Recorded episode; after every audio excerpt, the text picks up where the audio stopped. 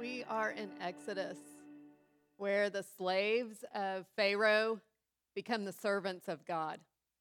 And Rabbi Jonathan Sacks says there's a big difference between slaves and servants.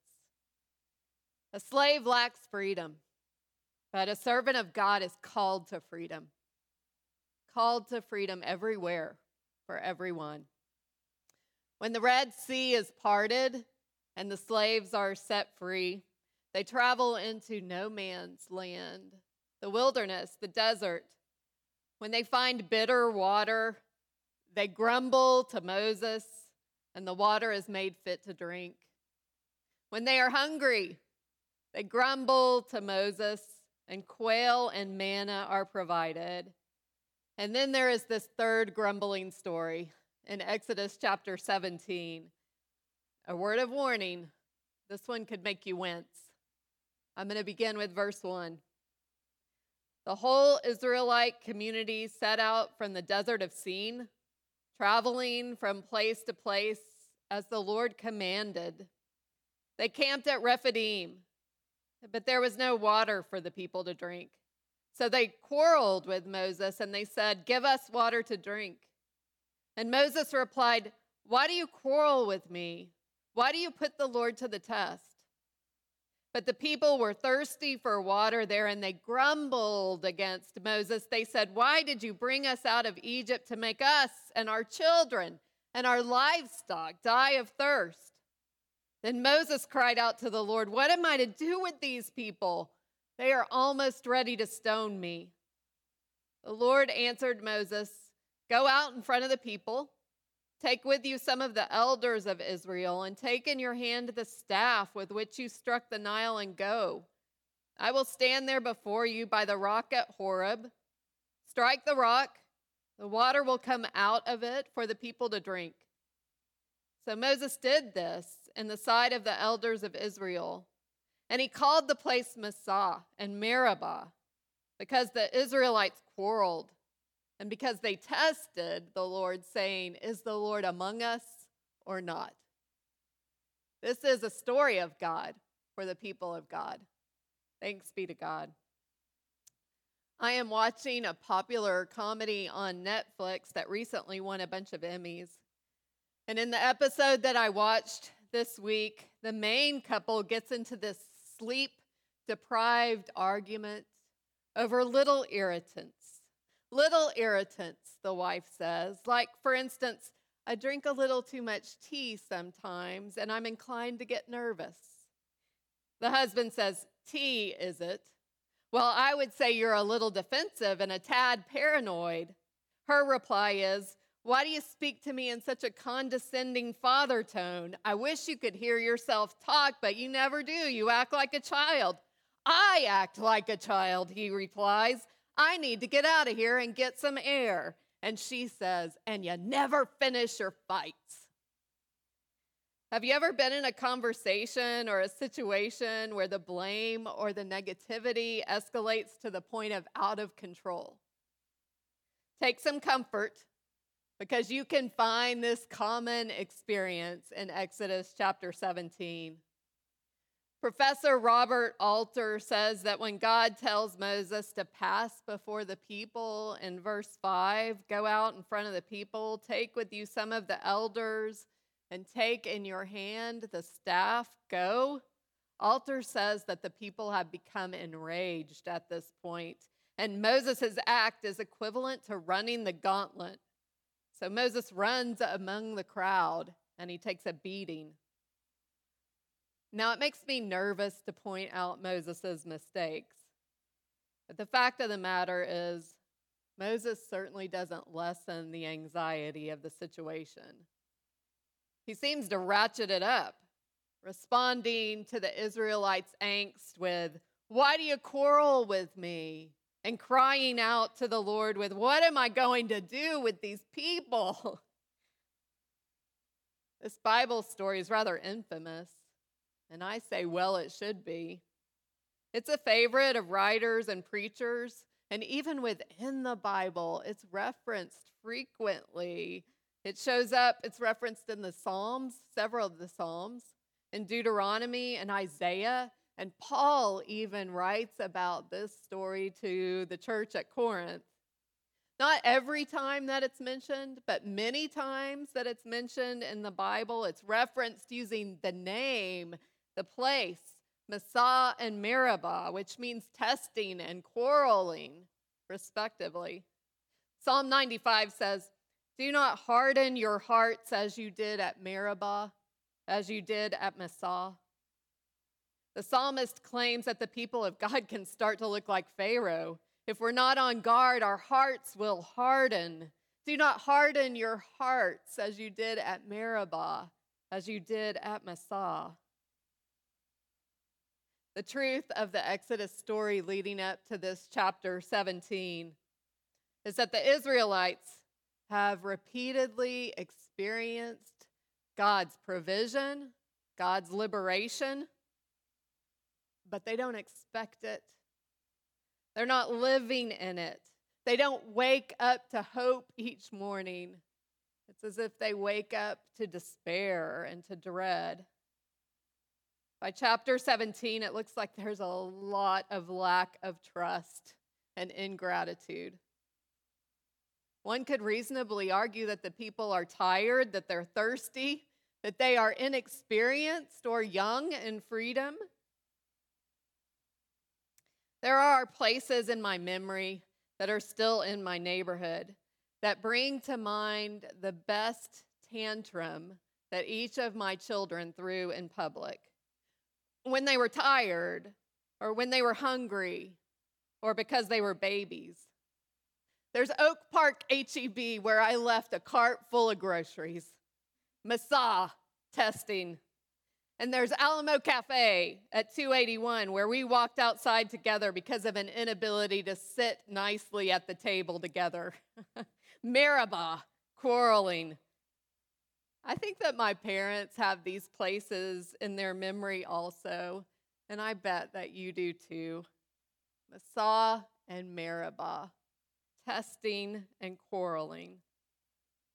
One of the reasons I think that we parents tell these stories is to say, look how far we've come.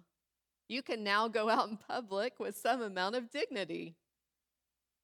I get the sense that Massah and Meribah becomes the look how far we've come story in the Bible. Look how much we've learned. We're better at gratitude. We're more adept at faith and trust.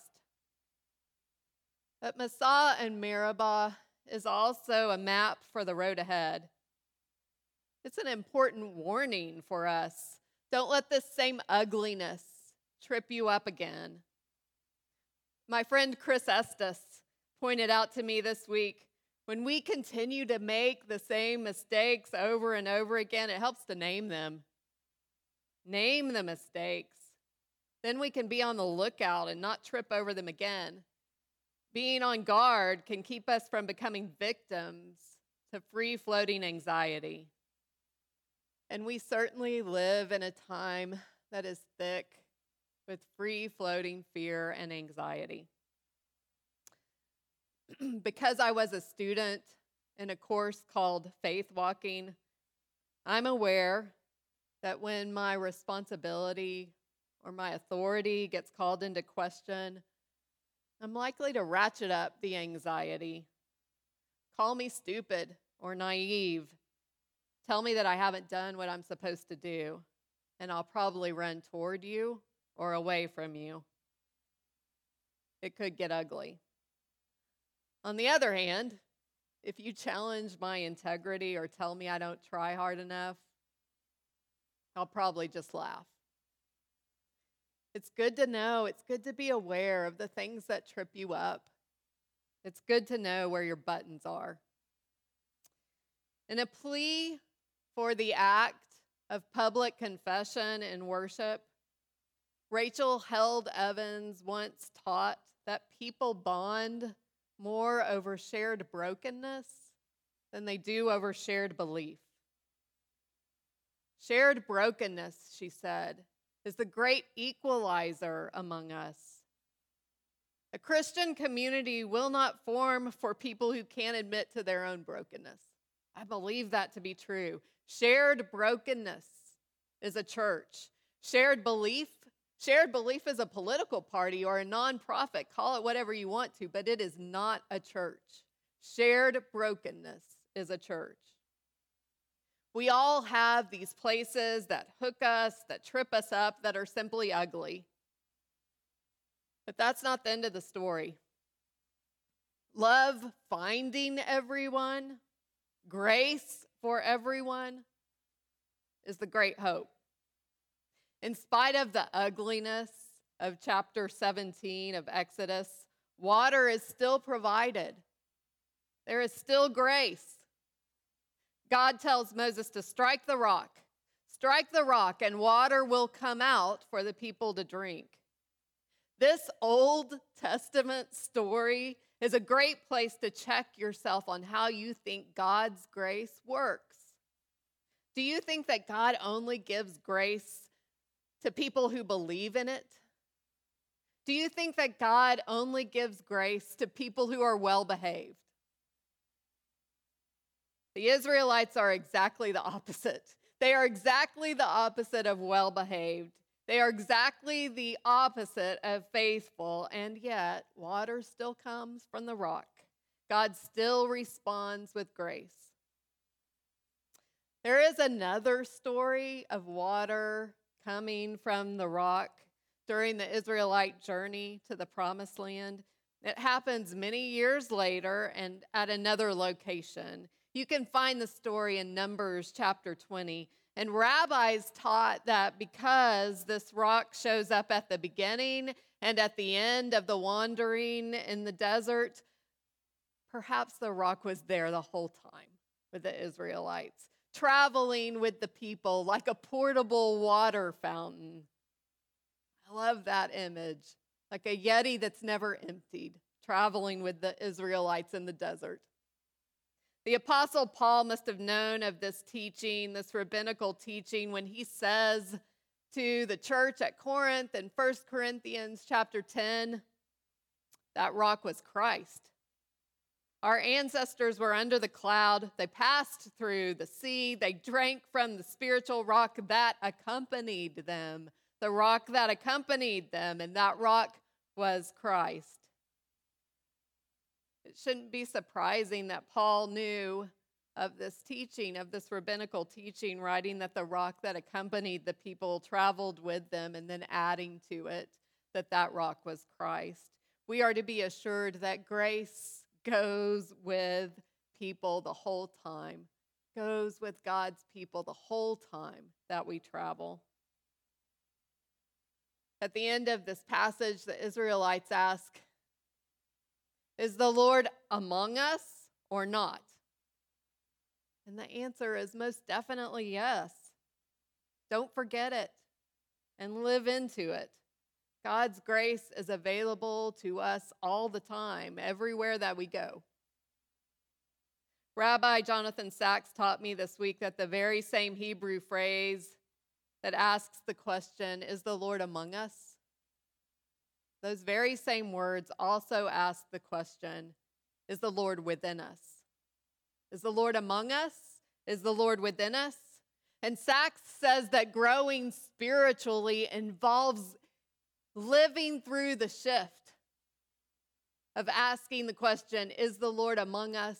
to asking the question, Is the Lord within us? Growing up in the faith means that we stop demanding that God fight our battles and show us that God is among us and that we find the courage. We find the courage to live every day knowing that God is with us whenever and wherever we are with God. We do the choosing. May we all make decisions that grow the beauty within us and extend God's grace to all. Would you pray with me? Eternal God, we value the beauty of this life. We value your grace and provision. We seek to notice your grace and provision that travel with us wherever we go. We even thank you that the obstacles that trip us don't define us. We are not slaves, not a one of us. We serve you. We seek freedom for all. Amen.